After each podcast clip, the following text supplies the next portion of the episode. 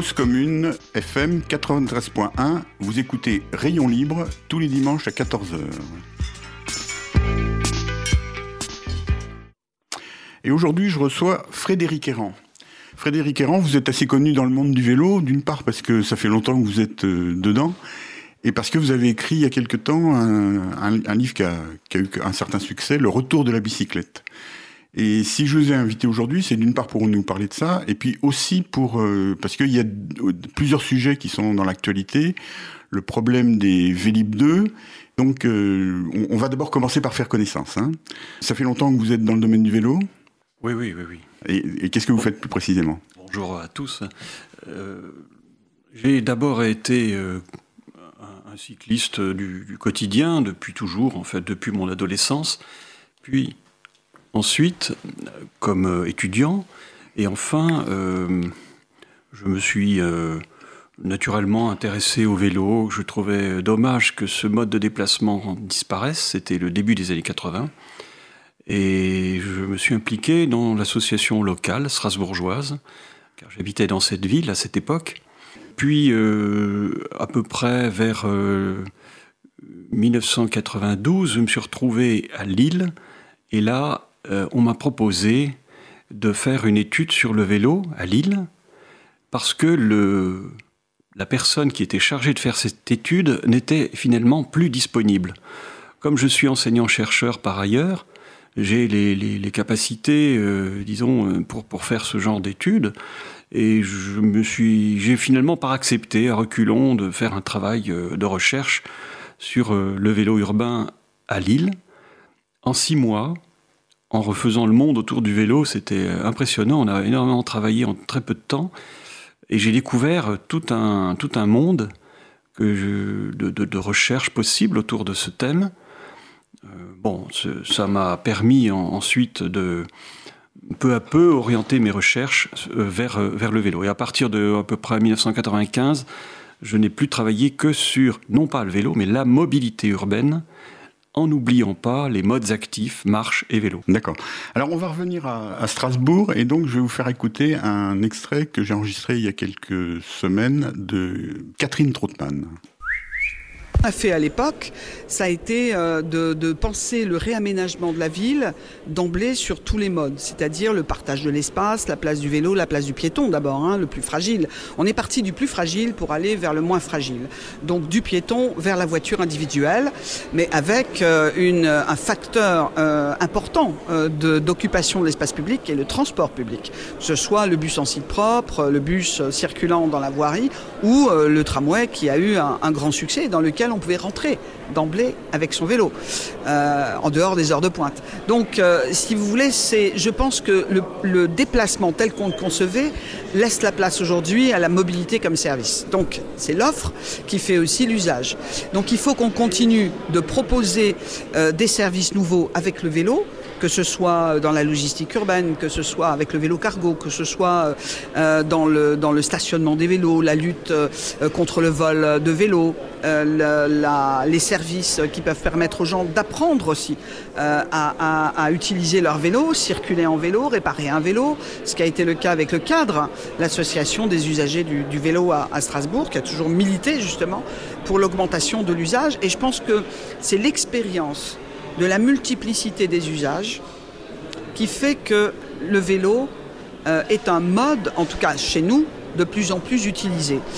On a bien sûr fait des opérations spécifiques en direction des jeunes, en direction des étudiants par exemple, parce que c'est un mode peu cher. Et entre le tarif euh, qui est réduit pour euh, l'accès au tramway, par exemple, au réseau de transport urbain, euh, plus un accès facilité pour le vélo, ben, finalement les étudiants s'en sortent pas mal. Il vaut mieux qu'ils s'en sortent comme ça qu'en ayant euh, euh, une assurance chère à payer qui les oblige à, à limiter ce qu'ils peuvent dépenser pour leurs études. Donc au fond, c'est aussi la comparaison du prix. C'est toujours une question aussi économique. Le vélo rentre maintenant dans l'économie de l'individu ou du ménage, puisque je vois des familles avec papa, maman et les enfants en vélo et les parents apprennent aux enfants à, circuler en vélo. C'était déjà le cas avant, on l'a fait avec nos enfants. Mais, euh, mais aujourd'hui, c'est massif. Si vous voulez, ce qui change, c'est le côté massif. Donc euh, Catherine Trottmann est ancienne maire de Strasbourg. Euh, je suppose que vous ne devez pas avoir beaucoup de points de désaccord avec elle. Oui, je l'ai bien connue. Je l'ai connue euh, dans les années 80 dans l'association de cyclistes urbains qu'elle nomme, le cadre. Et nous avons fait, tant que militants de base, hein, tous les deux, nous avons fait quelques actions ensemble. Je me souviens de l'une d'entre elles. C'était un, tunnel pour cyclistes c'est-à-dire euh, sur une piste, piste cyclable qui passait en tunnel sous l'autoroute. Derrière la gare, c'est ça? Oui, qui était toujours euh, tout noir, c'est-à-dire qu'en fait l'éclairage était toujours en panne. On en avait marre de, s'enfoncer dans ce tunnel glauque euh, complètement noir. On voyait à peine au, bout, à l'autre bout, une lueur vers laquelle il fallait essayer d'aller pour, pour sortir de ce tunnel. Enfin, c'était effrayant. Et il n'y a pas moyen d'obtenir simplement la, la, maintenance de cet éclairage. on s'était amusé, hein, c'était des actions ciblées qu'on faisait avec le cadre, on en a fait des, dizaines et des dizaines euh, comme cela. Là, en l'occurrence, c'était repeindre en blanc le tunnel. On avait mis des tenues de peintre, et on s'amusait à repeindre en blanc, euh, histoire de rendre un petit peu plus lumineux le, tunnel. Enfin, c'était évidemment dérisoire et, parodique, comme on dit. Euh, et, tout ça sous les caméras de FR3, on disait à l'époque, euh, France 3 aujourd'hui. D'accord. Et donc là, vous avez eu une action associative. C'est important que les rapports entre les associations et les élus Strasbourg est une, est une ville assez pionnière, oui, effectivement, en France. Alors, je peux raconter un peu. Oui, parce que c'est intéressant qu'on sache, puisque euh, Strasbourg reste quand même depuis très longtemps la, ville pionnière euh, sur le vélo, et, c'est intéressant pour tout le monde de savoir pourquoi. Je vais donner la, clé de lecture hein, que j'ai de, cette ville. Comme, comme toutes les villes françaises, et en fait comme dans le monde entier, euh, Strasbourg était sous l'emprise du tout automobile. Le tout automobile, on peut lui donner une définition assez précise c'est la priorité accordée à la voiture en toutes circonstances. Par exemple, dans le, dans le cas, petit exemple que je citais juste avant, on, va éclairer d'abord les, rues, les routes, et puis en dernier, la piste cyclable. Quoi. Ça vient toujours après. Quoi. Le, mmh. vélo, la marche, mmh. les transports publics venaient toujours après la voiture à Strasbourg. C'est ça le tout automobile, c'est donner la priorité à la voiture. Et puis, euh, je pourrais donner plein d'exemples. Les, autobus, par exemple, étaient dans un état lamentable. Tous les sièges étaient lacérés, percés. Enfin, c'était incroyable, incroyable. Et c'est d'ailleurs une des raisons qui a fait que le vélo a résisté à Strasbourg, c'est que les transports publics étaient dans un tel état euh, qu'il fallait bien trouver une solution quand on n'avait pas de sous, euh, quand on était étudiant, par exemple, quand etc. Bon. Bref, ce tout automobile, c'est ce qui a été remis en cause par l'arrivée de Catherine Trottmann, en 89 à la mairie, mmh. en, mars 89. Elle a, elle a réussi euh, à prendre la mairie, c'était à la faveur d'une quadrangulaire. Mmh. Hein, c'était donc pas gagné d'avance du tout, et en misant sur le tramway. Oui, c'est vrai. Et euh, là, là aussi, le, le PS n'était pas du tout convaincu que le tramway c'était la solution. Il a fallu peu à peu à travers tout le collectif des associations de, d'usagers en tout genre, euh, cyclistes, piétons, transport public, euh, la France Nature Environnement, enfin ça s'appelait pas encore mmh. comme ça à l'époque, mais Alsace Nature, on dit aujourd'hui, mais ça s'appelait autrement. Enfin bref, tout ce collectif d'associations favorables au tramway ont réussi à convaincre peu à peu l'EPS et surtout Catherine Trottmann que le tramway était le bon, le, bon truc. Mais là, donc ce que vous êtes en train de nous dire, c'est qu'une politique du vélo, ça va vers une, euh, dans l'ensemble d'une politique globale pour les transports. Absolument, c'est-à-dire que ce qu'a compris Catherine Trottmann et son équipe, c'est de miser sur un nouvel équilibre entre les modes de déplacement, elle l'a très bien décrit, 1. le piéton, 2. le vélo, 3. les transports publics, 4. la voiture, c'est un autre paradigme. Ça, on appelle ça la voirie pour tous, ou des rues pour tous. Hein, ça a été théorisé même par euh, des, bouquins. Il y a plein de gens qui, qui, aujourd'hui parlent de ça.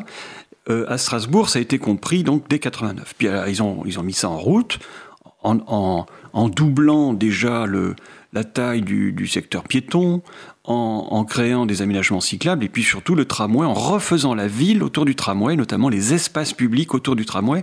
C'était la première fois en France qu'on allait aussi loin. Grenoble avait quand même un peu débroussaillé le sujet, il hein, faut bien le dire, mais c'est avec, c'est vraiment avec le tramway de Strasbourg qu'on a refait l'espace public entièrement autour du tramway et que c'est devenu le tramway à la française.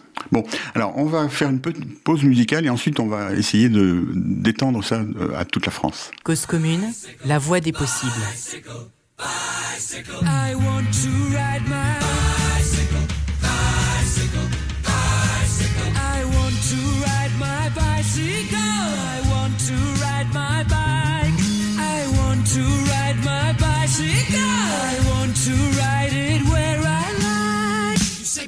say white. You say bar, I say bite. You say shark, I say him. And Jaws was never my scene, and I don't like Star Wars. You say Rose, I say Royce. You say God give me a choice. Say Lord. I say Christ, I don't believe in Peter Pan, Frankenstein, or Superman.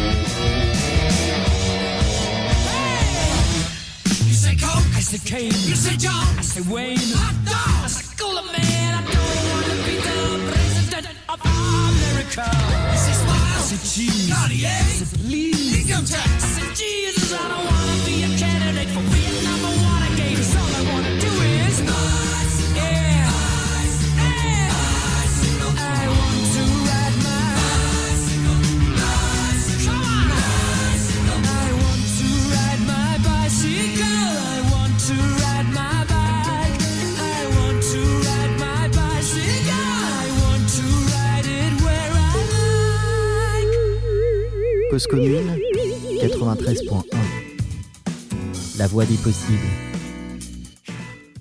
Rayon libre, nous recevons Frédéric Errand. Alors Frédéric Errand, puisque vous êtes universitaire, je vais vous demander de vous livrer un exercice qui est assez commun maintenant dans le monde universitaire, c'est de résumer en, 180 secondes, où euh, il y, a plusieurs formules, euh, l'ensemble de tout votre travail et en, gros de nous expliquer ce que ce qu'il y a dans le bouquin, donc le retour de la bicyclette que vous avez fait paraître il y a quelques années et qui qui est apprécié justement pour parce qu'il fait le point sur ce problème. Waouh. non mais on, euh, oui, on, a quelques minutes de plus. Je, vais essayer. Euh, ce livre est quand même défend une thèse, hmm et je crois une thèse très étayée, euh, qui est que on ne peut pas relancer le vélo sans repenser l'ensemble des modes de déplacement. C'est-à-dire contrairement à une idée reçue euh, très très ancrée partout, euh, comme quoi il suffit de faire quelques aménagements cyclables hein, pour relancer le vélo, euh, eh bien non, c'est pas, pas comme ça que ça marche. C'est en réduisant le trafic automobile, en modérant, hein, comme on dit, le trafic automobile, sa vitesse et son volume, qu'on relance le mieux le vélo. Voilà, c'est ça la thèse. Ensuite, je démontre avec un recul historique et géographique, c'est-à-dire une, approche transnationale, euh, cette thèse. Je montre que ça a toujours été vrai depuis au moins plus d'un siècle. Euh, c'est-à-dire que quand le trafic auto a augmenté, le vélo a diminué. Quand le trafic auto a diminué, le vélo a augmenté. Et cela partout, sur toute la planète, dans tous les pays développés, disons. C'est toujours comme ça, ça se passe toujours comme ça. Mais vous prenez souvent l'exemple du Pays-Bas. Bah, Non, pas spécialement Dans ce, dans ce livre, j'avais j'avais décidé au départ de m'intéresser à trois pays. Les Pays-Bas, l'Allemagne et la France. Et puis très vite, euh, je me suis rendu compte qu'il il fallait que je m'intéresse à d'autres pays encore. Puis l'éditeur aussi m'a demandé de d'élargir un peu la- la- le sujet. J'ai j'ai finalement euh, centré mon propos sur toute l'Europe, en parlant aussi de l'Italie, pas mal, euh, de, de la Grande-Bretagne, euh, du Danemark, euh, de la Belgique, même un peu de la Suisse, etc. Enfin, je, je dis même deux, trois mots de l'Espagne. Enfin, tous- tous les pays sont plus ou moins abordés, mais c'est vrai que j'insiste surtout quand même sur les Pays-Bas et, et l'Allemagne. Oui. En, en particulier parce que vous montrez qu'il y a une politique volontariste qui a été faite dans ces pays. Oui. En fait, tout a commencé. hein, la, la remise en cause du tout automobile a commencé dans les pays les plus urbanisés et les plus anciennement urbanisés. Mm. Il y en a deux en Europe, pas 36, qui sont très anciennement urbanisés. D'abord, l'Italie du Nord, notamment à la- lors de la Renaissance. Depuis, depuis le bouquin, j'ai trouvé le chiffre, il y avait 45% des gens qui habitaient dans les villes en Toscane au XVIe siècle, déjà. Au XVIIe siècle, aux Pays-Bas, c'était à partir de 1650, plus de la moitié des gens habitaient dans les villes déjà, dans les provinces unies, on disait à l'époque. Euh, bon, donc quand, on a euh, des villes très anciennes comme ça, euh, l'arrivée de la voiture qui a déboulé à toute vitesse dans, ces villes très anciennes, elle a détruit en très peu de temps l'urbanité, écrasé les enfants au, au- au propre, hein, vraiment, parce que il y a eu vraiment beaucoup d'accidents et c'est souvent pour défendre la sécurité des enfants que la remise en cause du tout automobile commence. C'est souvent les enfants qui ont été le, le levier, le premier levier. Euh, mais aussi la pollution, le bruit, ça c'est plus connu. Et la consommation d'espace aussi, c'est-à-dire l'envahissement des espaces par la voiture. Le fait que la voiture prend un- une place absolument énorme, que à la place de la voiture, on ne peut rien faire d'autre. Et on ne peut pas mettre de plantation, on ne peut pas jouer, on ne peut rien faire d'autre. Elle stérilise les espaces publics. Voilà le problème. Alors, est-ce que vous pouvez revenir sur les Pays-Bas? Parce que ça, c'est moi, c'est ce qui m'a frappé dans votre bouquin. Vous expliquez bien comment euh, c'est. Il y a eu une volonté politique à, à- à la suite d'accidents de la circulation. En fait, euh, ce n'est jamais, comment dire, ce n'est jamais ni la demande sociale toute seule, ni la volonté politique toute seule permet de relancer le vélo. C'est une, articulation entre les deux qui est assez naturelle. C'est-à-dire qu'en fait, euh, en, gé- en général, ça commence quand même par une demande sociale. Les gens, les gens en ont marre et, se révoltent. Euh, aux Pays-Bas, il y a eu des, luttes euh, réelles dans la rue. Alors, pas évidemment, pas à coup de cocktail Molotov quand même, mais il, y a dans des rues d'Amsterdam, par exemple, on peut trouver sur un- Internet euh, une petite vidéo passionnante. Dans le quartier populaire euh, de Pipe, euh, on, voit des gens qui, en 1971, mettent des barrières au milieu de la rue pour empêcher les, voitures de circuler et de et, d'occuper tout, tout l'espace, d'empêcher les enfants de pouvoir aller seuls à l'école en, tranquillement. euh, euh, voilà. Et, ils, ils ont mis des barrières au milieu de la rue. Alors évidemment, c'est interdit de, supprimer comme ça la circulation, mais ça, ça montrait leur volonté de, leur, leur ras-le-bol. Les, les- les autorités ont évidemment pris la mesure de le, le- disons de du fait que les populations étaient excédées par euh, cette omniprésence de la voiture et cette dangerosité, et ont, ont accepté de, de réduire le trafic auto. Bon, et, et ensuite ça, ça fait ça fait boule de neige, quoi. Enfin, Alors, en, en France, il y a eu aussi, dans ces années 70, il y a eu aussi des mouvements du même genre? Oui, mais nous, on a un contexte assez différent. D'abord, d'abord, euh, on, enfin, il y aura plein de choses à dire, mais je suis obligé de résumer un peu. La priorité de l'époque, c'était la relance des transports publics. Oui. pas du tout le vélo. Pourquoi? Parce qu'on avait vraiment sacrifié les transports publics, ce qui n'était pas le cas aux Pays-Bas ou en Allemagne, par exemple. On a gardé. Alors, on a, on a, on a, on a quand même supprimé énormément de lignes de tramway. hein. On, en a, prim- on a supprimé plus en Allemagne qu'en France, d'ailleurs. Mhm. Mais l'Allemagne avait, tellement des réseaux de tramway tellement développés que même en en enlevant plus de la moitié, il en restait il y en avait encore pas mal. Mhm. Euh, nous, on avait deux fois moins qu'en Allemagne, et qu'en en, en en enlevant, euh, en enlevant presque, on a, on a presque tout, Mhm. tout, tout supprimé à part trois petites lignes. Bon, bref, la, euh, on s'est retrouvé sans transport public efficace dans les années 60, à part le métro dans Paris. Il a fallu se relan- enfin, comprendre qu'il fallait relancer le- le- les transports publics, et ça a été la grande affaire du métro à Marseille, à Lille, à Lyon. Euh, puis ensuite, euh, dans les autres villes moins, euh, moins riches, moins nombreuses, enfin moins populeuses, le, métro n'avait pas grand sens. S'est posé alors la question du tramway et son retour. D'ailleurs, un, livre va sortir là dans un mois auquel j'ai contribué sur les 40 ans de retour du tramway en France. Il y a à faire le- vraiment un, un livre euh, magistral alors- qui fera tout le tour de la question. Donc ce que, ce que vous dites, c'est que c'est la nécessité d'un retour en force du, du transport collectif qui a fait en sorte qu'on n'a pas pris le vélo au sérieux. Oui. Oui, alors c'est une des raisons. Hein, c'est pas Mhm. la seule, mais c'est une des raisons. C'est que c'était difficile de, de, de suivre deux lièvres à la fois, quoi. D'être à la fois euh, arc-bouté sur euh, la relance des transports publics et en même temps de dire, et hop, et il faudrait en plus pas oublier le vélo. Ça, ça devenait compliqué, quoi. Et ça, je l'ai très souvent entendu, quoi. On arrive à. Oui, encore tout récemment, là, le 80 à l'heure en, le 80 Oui. à l'heure, eh bien, euh, le gouvernement se dit euh, on va tenir bon, on va le faire, c'est décidé, etc. On aurait bien voulu qu'il passe aussi à la ville 30. Hmm Et là, le gouvernement cale en disant pas de trucs à la fois. D'accord. C'est dommage, Oui, oui. parce que si on avait eu ce 80 à l'heure bien, bien avant, comme bien d'autres pays, on, serait au 30 à l'heure, là, on, on- on le ferait le 30 à l'heure, les- la ville 30.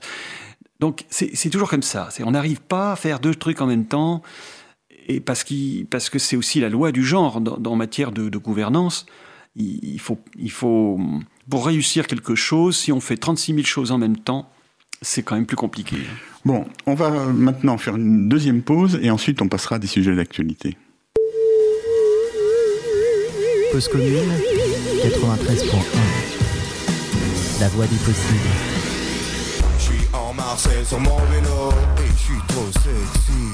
Je suis meilleur que Bernard Hinault. Je dépasse les taxis.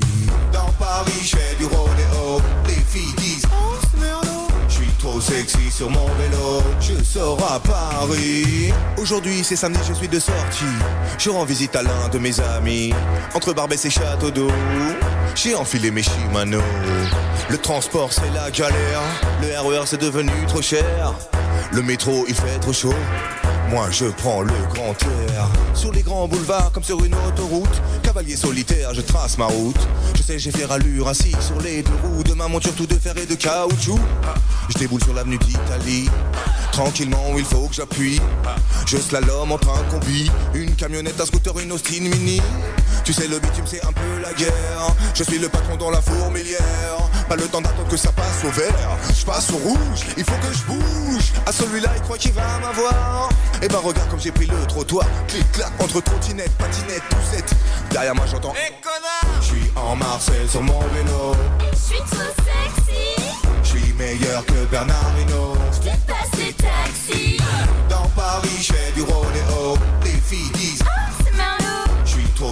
sur mon vélo, sors à Paris.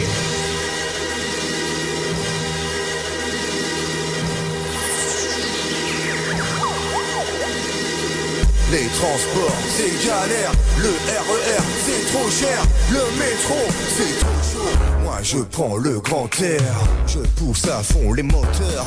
Je roule à 200 000 à l'heure. J'ai mis le turbo, j'ai pas peur. Je suis aérodynamique dans mon débardeur. Appelle-moi danger sur la voie publique. La terreur des chauffeurs de bus et des flics. C'est moi qui fais monter les statistiques de la délinquance en bicyclette. Tu vois, moi j'ai pas peur des grosses caisses. Je sais dompter les Mercedes. Il est pas né celui qui va mettre à quatre pattes. J'en ai gagné des duels contre des 4x4. Je laisse sur place les Porsche, les Ferrari. Je fais des coups de poisson au Lamborghini. Je mets à l'amende toutes les Allemandes. Je les rends malades. Je pars en balade.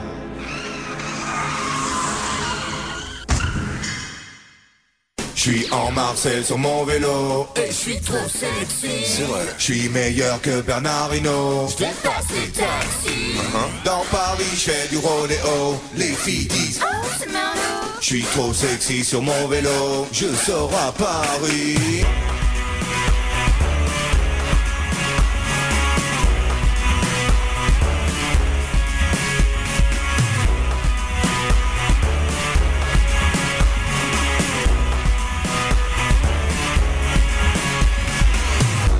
Et je suis sûr que vous voulez savoir quel est le fin mot de l'histoire. Comment tout ceci s'est terminé? Où ma course folle m'a emmené Je suis finalement arrivé en eau Dans le quartier de Château d'eau Mais comme mon pote était pas là Pour rentrer chez moi J'ai pris le métro. Cause commune, la voie des possibles. Rayon libre, tous les dimanches à 14h, nous recevons Frédéric Aron. Alors, Frédéric, nous allons maintenant parler d'un sujet d'actualité, celui que j'ai oublié tout à l'heure euh, dans ma présentation, ce sont les berges de la Seine. Alors, c'est un sujet d'actualité parce qu'effectivement, euh, on va pas le rappeler parce que je pense que tous nos auditeurs sont au courant qu'il y a un problème sur les berges de la Seine qui sont redevenues piétonnes et qui vont le rester. Euh, donc, euh, il y avait hier, samedi 10, une manifestation euh, au cours de laquelle j'ai enregistré Christophe Najowski, qui est l'adjoint à la maire de Paris, chargé des déplacements et de l'espace public. Bah, les berges piétonnes, alors on, on- a le son, on n'a pas l'image, c'est dommage, mais voilà, le printemps revient, il y a énormément de monde. C'est un espace de respiration au cœur de Paris. Euh, c'est un espace de beauté. euh, on est au, bord de la Seine. C'est un site magnifique, exceptionnel, inscrit au patrimoine mondial de l'UNESCO. Donc voilà, ces quelques éléments suffisent à dire que euh, cet espace, il est bien mieux à être rendu aux Parisiens et aux amoureux de Paris, qu'ils soient parisiens ou non parisiens, plutôt que d'être une autoroute urbaine en plein cœur de Paris.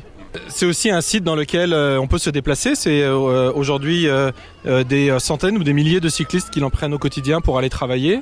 Euh, c'est aussi euh, des sportifs euh, qui euh, utilisent ce site tous les jours pour euh, s'entretenir et donc c'est aussi bon pour la santé publique d'avoir aussi des gens qui, qui courent en plein cœur de Paris qui ont un, un cadre pour pouvoir le faire.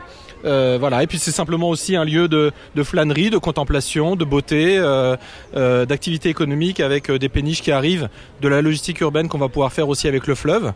Donc voilà, c'est une réinvention de Paris. Alors, ce, dont je voudrais qu'on parle aujourd'hui, c'est d'un problème qui est abordé souvent à ce sujet, c'est-à-dire que beaucoup de gens disent, ben, puisqu'on enlève une voie de circulation, ça va créer des embouteillages partout.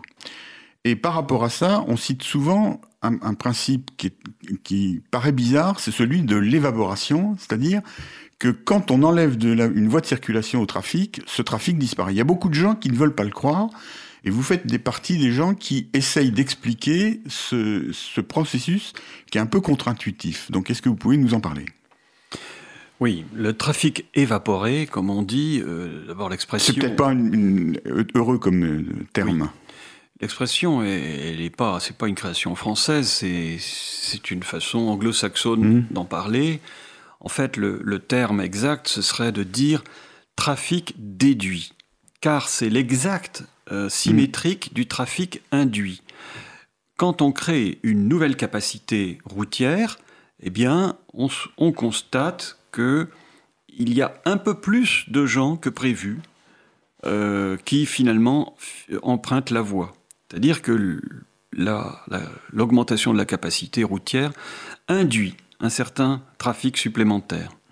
Eh bien, de façon parfaitement symétrique, on constate, c'est donc pas du tout une théorie, c'est juste un constat, on constate que quand on réduit une capacité routière, il y a une, les modèles de trafic prévoient une, exactement trois choses des reports de trafic sur les voies adjacentes, des reports de trafic dans le temps, c'est-à-dire un, un peu avant, un peu après, enfin on essaye de partir plus tôt pour éviter les bouchons, ou plus tard. Et puis, troisième type de report, les reports modaux, c'est-à-dire sur d'autres modes de déplacement. Bien, malgré tout cet effort de prévision de ce que devient le trafic automobile qu'on a réduit, hein, eh bien, malgré tous ces modèles de trafic très sophistiqués, hein, vous n'avez pas idée de, ce que, de, la sophistication de ces modèles, ils sont, on les développe depuis 50 ans, donc euh, bon, c'est incroyablement sophistiqué. Bien, mal- malgré cela, ils n'arrivent pas à saisir à peu près 10% à court terme, plutôt 20% à long terme, de gens qui finalement disparaissent, c'est-à-dire n'arrivent pas à être, à être décrits par le modèle. Alors, qui sont ces gens? Ben, C'est des gens qui renoncent à se déplacer carrément, Mhm. ou bien qui se localisent, enfin, trouvent lo- d'autres localisations. Par exemple, ne vont pas dans les mêmes commerces, vont dans des commerces plus proches, ou bien euh, vont faire des démarches euh, dans des lieux plus proches, ou bien, enfin bref, changent la localisation de leur destination, ou même, et ça c'est à plus long terme, euh, changent, déménagent, changent d'emploi, changent leur mode de vie carrément pour tenir compte des contraintes nouvelles sur le trafic automobile. Et alors, ce qu'il faut, ce qui est très important à comprendre, c'est que si cette évaporation du trafic n'existait pas, on ne pourrait pas réduire le trafic automobile dans les villes. Mm. Car euh, la situation se bloquerait absolument complètement. En fait, l'évaporation du trafic permet une certaine souplesse dans l'évolution de ce trafic automobile. Oui, en, en fait, ça veut dire aussi que les automobilistes sont intelligents. C'est-à-dire, euh, il y a beaucoup de gens qui supposent qu'un automobiliste, euh, quand on enlève de la voie de circulation, il va continuer à aller au même endroit et il va y avoir euh, un, un embouteillage à l'endroit où il était. En fait, les automobilistes ont des stratégies qui font en sorte que les embouteillages n'apparaissent pas là où on pourrait prévoir qu'ils... Disons qu'ils s'adaptent, tout le monde Mm. s'adapte. En fait, très souvent, comment ça se passe? C'est- souvent à la rentrée de septembre qu'on Voilà. euh, que les gens se disent Oh là là, j'en ai marre des transports Mhm. publics, j'essaye de prendre ma voiture. Si ça marche, si, si, si on arrive à gagner du temps, si on se rend compte qu'il n'y a pas trop de bouchons, on va garder la voiture. Si au contraire, on, s'aperçoit que c'est très aléatoire, que c'est très compliqué, que finalement on revient au transport public. Et on le fait, on fait sans arrêt des arbitrages de ce genre euh, qui permet l'adaptation. Alors, il y, a- un autre exemple de ce que vous dites, c'est les grèves des transports publics, où un certain nombre d'usagers des transports publics passent au vélo parce que pendant un certain temps, ils, sont ils ont choisi le vélo et euh, ils sont aperçus que c'était plus commode, plus agréable, meilleur pour leur santé. On l'a vu ça en 1995 et surtout en 2003 où il y a une grande grève au printemps et où on a constaté à Paris 31% d'augmentation du nombre de vélos euh, d'une année sur l'autre. Oui, oui, tout est bon, toute occasion est bonne pour s'adapter. Par exemple, je sais pas, euh, prenez les, les attentats, les attentats à Bruxelles en 2016, euh, les, dans le métro, tous les Bruxellois se sont mis à avoir assez peur d'aller, une part, disons, non négligeable des Bruxellois se sont mis à avoir peur d'aller dans le métro de, et, et ont essayé le vélo. Et Il y a une, une montée incroyable du- de, de la pratique, euh, genre plus 20% à Bruxelles euh, en, en un an, quoi. Et il se trouve qu'on a les, les derniers chiffres de 2017, et ça n'a pas rebaissé depuis. Mm. Alors certes, ça n'a ça n'a pas du tout augmenté autant en 2017 qu'en 2016, mais ça a augmenté un petit peu, c'est-à-dire que l'augmentation de 2016 s'est confortée. Et finalement, euh, voilà. Donc c'est souvent comme ça que ça se passe. On, on teste, on, on- on s'adapte sans arrêt, et il y a une, une capacité d'adaptation de la population qu'on sous-estime complètement. Et, je voudrais dire encore un mot sur les modèles. Nos ingénieurs trafic, c'est des gens euh, très doués, hein, très, qui, qui passent leur vie à, à essayer de faire en sorte que la ville euh, circule mieux, et, et on a besoin de gens comme ça. Mais ils finissent par croire que leur modèle, c'est la réalité. Voilà, c'est ça, oui. Et c'est là qu'est le problème. Et j'ai un mal fou à leur faire dire, et vous savez, mo- vos modèles sont très bien, mais ils ne disent pas tout. Un modèle, c'est juste une représentation simplifiée, forcément, simplifiée de la réalité. Et il faut bien admettre que on fait pas le tour, on ne fait jamais le tour de tout ce qui se passe. Pour autant, on a besoin des modèles. Je n'ai rien contre les modèles. Simplement, le modèle ne- n'est pas l'alpha et l'oméga de cette affaire. Et alors, pour reprendre l'exemple parisien, on peut penser que euh, la piste cyclable bidirectionnelle qui est en cours de construction sur l'ensemble de la rue de Rivoli, entre la Bastille et la Concorde, elle va persuader un certain nombre de gens euh, qui sont des usagers de la voiture qui utilisaient la voie sur berge de passer au vélo euh, parce qu'ils s'apercevront que ce, sera- que ce sera très rapide et très agréable de, de traverser Paris d'est en ouest. Quand on a, hein, j'ai- raconté un truc un peu rude avant en disant les aménagements cyclables, c'est pas ce qui relance le vélo. Mais là, on a l'exemple Mhm. d'un aménagement cyclable qui, en même temps, réduit le trafic auto puisqu'il prend de la place à la voiture. Et là, on gagne sur les deux tableaux.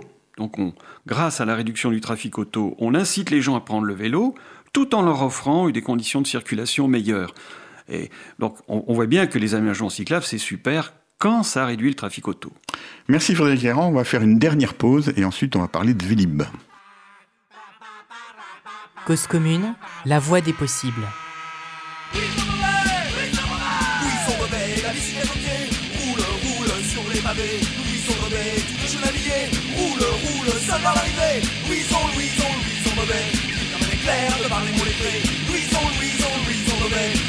s'arrêter, s'arrête de pédaler. Vas-y, Louison Louis son mauvais, le ventre bien enflé, file, file, file comme un boulet. Louis son mauvais, je vois tout loin apparaître la flamme, flamme du dernier kilomètre. Louison, Louison, Louison mauvais, comme un éclair devant les mots lettrés. Louison, Louison, Louison mauvais, le peuple s'arrêter, s'arrêter de pédaler. Vas-y, Louison Louison, Louison, Louison mauvais. Louison, Louison, Louison mauvais. Louison mauvais. Louison mauvais. Oh, vas-y, Louison. Louison mauvais, Louison mauvais, Louison mauvais, Louison mauvais, Louison mauvais, Louison mauvais, Louison mauvais, Louison mauvais, Louison mauvais, Louison mauvais, Louison mauvais, Louison mauvais. Putain, Raymond, regarde là-bas. Eh, eh ben, je, je, je le reconnais, c'est- mais c'est c'est- c'est Louison Babel. Vas-y, Louison! Louison mauvais, Louison mauvais, Louison mauvais, la bicyclette affalés. Louison rebelle, qui veut jeune habillé. Roule, roule, ça va l'arriver. Louison, Louison, Louison rebelle. Dans l'éclair, de par les moules éclairés. Louison, Louison, Louison rebelle. Ne peut plus s'arrêter, s'arrête de pédaler. Vas-y, Louison Soudain le ciel s'est illuminé. Louison pauvre et reste hypnotisé. Pédale comme un fou, mais n'avance plus du tout. Louison pauvre et encore déraillé. Louison, Louison, Louison rebelle. Comme un éclair, de par les moules éclairés. Louison, Louison, Louison rebelle. Ne peut plus s'arrêter, s'arrête de pédaler. Vas-y, Louison.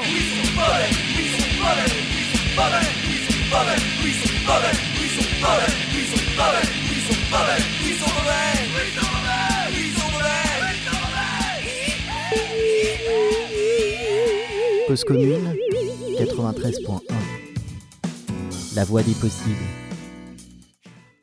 Bon, alors on va parler de Vélib.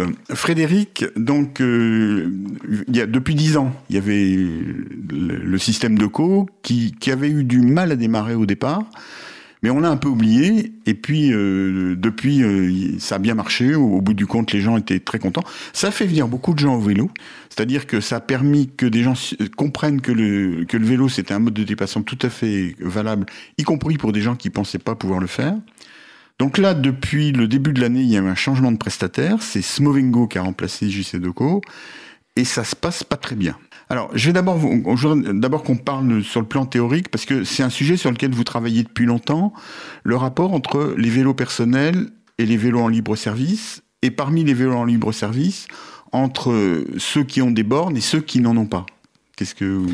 Alors, j'aimerais dire d'abord une chose, c'est que il est, on ne peut pas dire aussi simplement que, que vous l'avez fait euh, que le- les vélos en libre service ont relancé la pratique.